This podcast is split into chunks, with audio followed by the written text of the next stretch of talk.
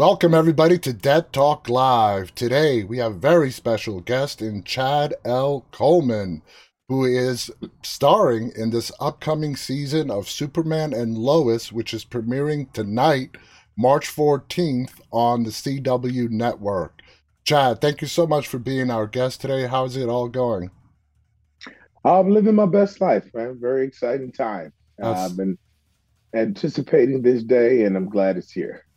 So let's get right to it. You have a lot of stuff going on. Uh, your new movie, uh, The Angry Black Girl and Her Monster, just premiered at South by Southwest. Were you there for the premiere? If you were, what was that experience like? Uh, just having your film being displayed at this huge film festival. Well, it was electrifying and and and an amazing experience. I'll never forget it. That was my first time at uh, South by Southwest, and um, it was just phenomenal. phenomenal movie. Uh, the director, Bomani J. Story, fantastic. Laya DeLeon Hayes, amazing, and carrying that movie and being the lead. Uh, Denzel Whitaker's performance, spectacular, and uh, Keith Holliday and all the other kids. Uh, yeah, it's just knock knock my socks off. It's it's got everything. It's got the it's it's a reimagining of the Frankenstein story through the eyes of a young black girl. Exactly, and I actually have that in my notes here. Now you play the character Donald, who is Vicaria's yeah. uh, father. What can you tell us yeah. about your character Donald? Uh, he's a man suffering the loss of of his son. He loves his family, and uh, the senseless death of his son is he's grieving that loss and self medicating with uh, with substance, and um, and trying to get himself together and hold his family together. When you were presented with the script, uh, whether the concept or you actually reading the entire script, what about it really stood out to you and, and made you really want to be a part of this project? Uh, the way he was able to uh, juggle the social political overtones with the gore and how close he was able to kind of stick to what the original Frankenstein story did. And then just obviously the the real power and reimagining it, not unlike uh, Hamilton, you know, yeah. with Lin Manuel reimagining it. Uh, so I saw I saw the real power and force and that choice, and uh, and it's just a powerful piece of art that uh, that doesn't let you off the hook in terms of what's going on in marginalized communities. Now, in The Angry Black Girl and Her Monster, for people that don't know, is this a horror movie? Is it a thriller? Is it a drama? What is it? it's a it? horror movie. It's a horror movie. It's a horror movie. Okay. Sure. Okay. A horror movie. Would you classify it more like psychological horror or a little bit of both with blood, gore, and all that good stuff? Both. Okay. Both. All right. Well, that the blood and gore. That definitely yeah. sounds interesting. Now, you know, your your character struggling with your son's death, uh, battling addiction. Uh, how did you get into the mindset to, you know, get into the mindset of this character and relate to him?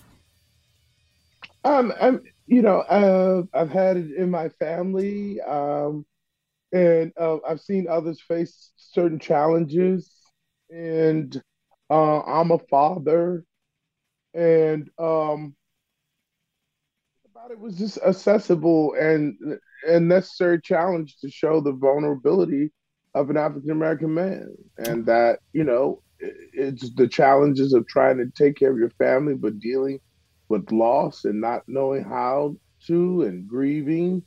Um, and these are all things that are, are so far from stereotype that you know I applaud that. So it was a, a complex human being, uh, and I got a few of those on my resume. So I'm not saying carbon copy. I'm just saying that I've I've lived on the block before, and uh, yeah. uh, and, and I have no issues with living on that block because uh, we need to see the truth and the vulnerability. So now, uh, Layla plays Vicaria, your daughter, uh, who is sort of like the Doctor Frankenstein of this story, if I'm yeah. correct. Um, That's right. You know, how do you view her character? She's your daughter. She's your character's daughter. How do you view Vicaria? Oh, Donald co-signs his daughter thinking outside the box and uh, expressing her brilliance. He's very he, he's for that, but he, he doesn't know the degree to which she's going. but uh, but yeah, no, he wants her to be a free thinker and explore all of that genius inside of her. Yeah. All right. Well, tonight's the big night, the season three premiere of Superman and Lois, uh, premiering on the CW. You're joining the cast. Um, uh, first off, are you excited to join the CW's DC comic superhero universe? Big time, big time. This is this is just fun stuff. It's you know harkens back to the young boy and loving Superman and uh and you know the ties to like Christopher Reeves and then Henry Cavill and uh it's an iconic so, yeah. character. It's an iconic character without any doubt. Now you are listed yeah. as playing Bruno Mannheim, a gang leader, uh, sort of a gang head leader. Uh, what kind of ca- character are we going to see in Bruno? Uh, it, it won't read like that. Uh, there's a bit of you know John Gotti or a Bumpy Johnson to him, but but he's he's very classy and and um, he's a father and he's a self-made man and he cares about the community and he and he cares about his his child. He he loves his wife. Uh, you're going to see a man that's very complex and layered, uh, but uh, he his heart is for family and community. So that's what makes some of the complex choices he makes even that much more compelling. Now, in the characters that you play, do you like to inject uh, a little bit of your own take into the character? For example, let's take Bruno. Uh, is there any element that you injected into Bruno that was not necessarily in the script? Hmm. No, I no. This we were. It was a meeting of the minds on this one. You know, uh, what I what I saw and what they saw was the same. Okay. And um, yeah, so uh, I we didn't have any artistic conflicts, or I didn't need to try to impose something on it. It was all there. I was I was born to play the role. So nice. Uh, yeah, nice. we didn't have. There was never any. Um, if anything, it was it would be because I have this very rich baritone voice. You know, uh, sometimes it's just like I'm not even trying to lay into it, but they might, you know, they may perceive it that way. Yeah. So, yeah.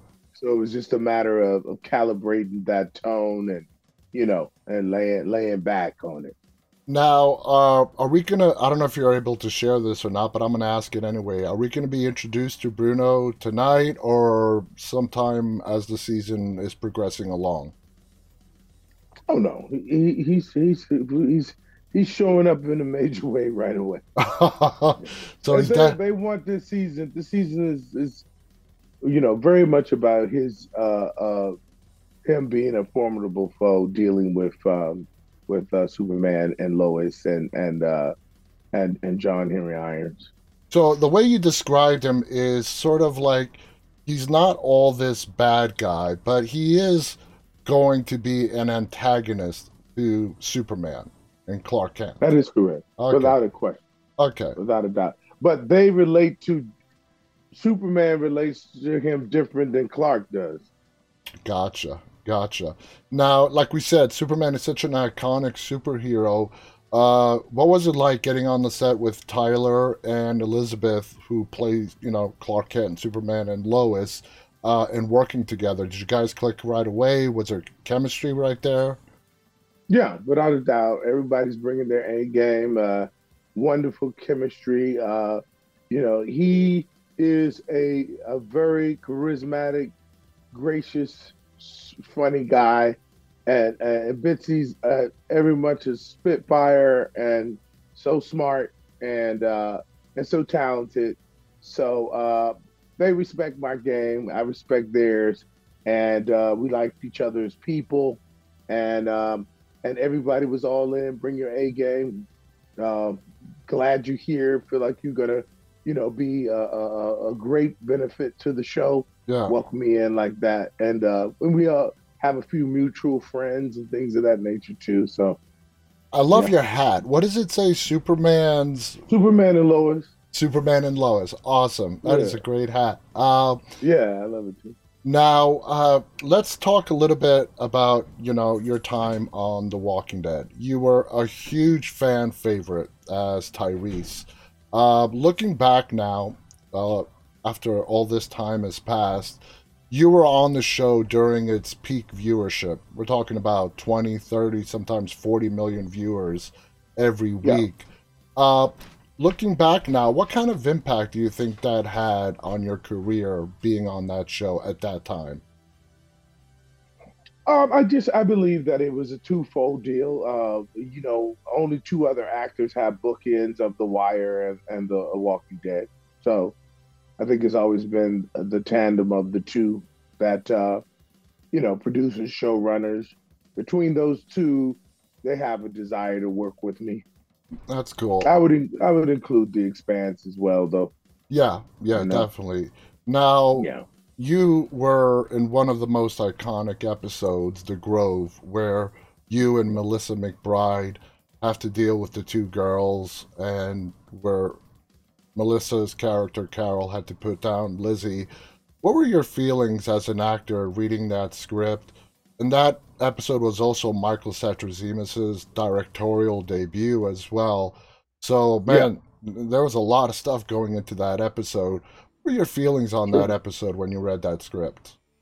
Well, first and foremost, incredibly excited for Magic Mike, as Yeah. I called him, and knowing this was his first time at the helm, and uh, all the conversations and excitement and the willingness to go, get a, a, a Airbnb hotel and stay together, and uh, so it was exciting from that standpoint. And the girls are were fantastic pros who understood what was going on as well as we did. Yeah, Um, and the episode was so heavy. Um, you know, uh, Melissa McBride is just you know an incredible artist, and uh, and and having the opportunity to dance with her is, is incredible.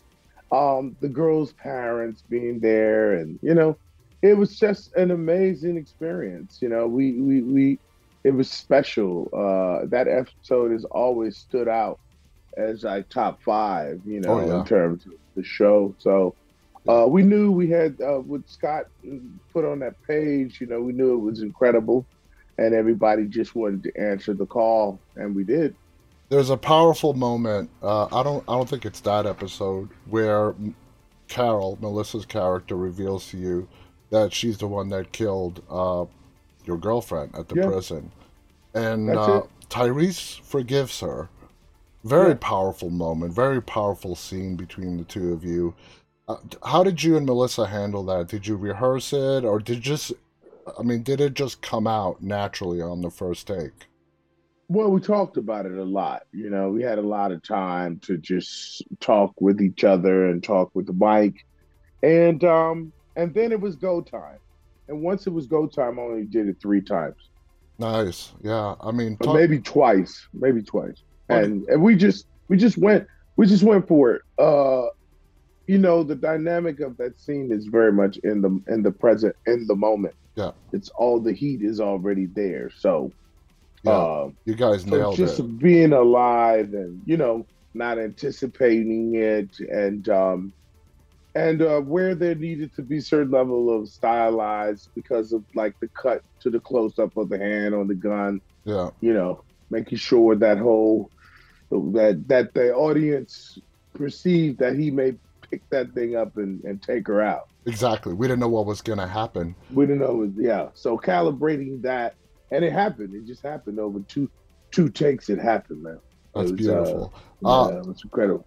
But very heavy, very heavy. Very heavy. Great scene. Memorable scene. Before I let you go, um, the there was a lot of uh, upset fans on in regarding Tyrese's death. They didn't think he he got the death that he deserved. Do you agree with that? Do you disagree with that, or do you Mm. I think? disagree with that. I've always disagreed with that. I I understand and I think on, on some level it has to do with the graphic novel. you know, on some level, what people don't understand is that Daryl Dixon was not in the graphic novel. Exactly. You would have saw a different Tyrese if if that that character hadn't been created. Mm-hmm. And in fact, Reedus used to say, Reedus thought when I got there, he was going to leave, that was over for him. He said, I just kept giving you dirty looks because I thought you was going to take my position. I said, well, I couldn't have been further from the truth. Yeah. But uh, so we fashioned a different Tyrese. And uh, I think a lot of people, a lot of the, I'd say, traditionalists have a pushback of, with that. yeah. But considering what we put together, that was an homage to that man. Yeah. It to me is a standalone episode that if you never knew anything about Tyrese and that's the only episode you saw, you would understand the man. with if you could do that in one episode, then Yeah. you're doing something right. I, I totally agree with with the hallucinations you were having as you were bleeding Yes. out, bit, knew you were Yeah, dying, yes. and then everybody trying to save you, and that and that frustrating that was a comedy of errors because they couldn't carry my figure. little Rick, little Rick and Glenn, boy. man, they fell, they fell two or three times trying to catch. And I was like, "Yeah, that's right. I've carried the weight for so long that y'all trying to take care of me. I carried the, you know, the like moral compass of the show. Yeah, try to good person in spite of the madness. Well, y'all carry my big. uh, carry my ass. Yes, man. It was Chad, this has been a pleasure, man. Thank you so much for coming on here and talking about your new movie. Uh, again, the movie is called The uh, Angry Black Girl and the and Her Monster. Superman and Lois is premiering tonight, March 14th on the CW. eight CW. o'clock, seven central. 8 o'clock, 8 p.m. Eastern, 7 Central. Make sure to check it out.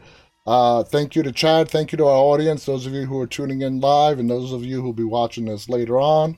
On behalf of Chad L. Coleman and myself, stay safe and stay walking. Goodbye, everybody.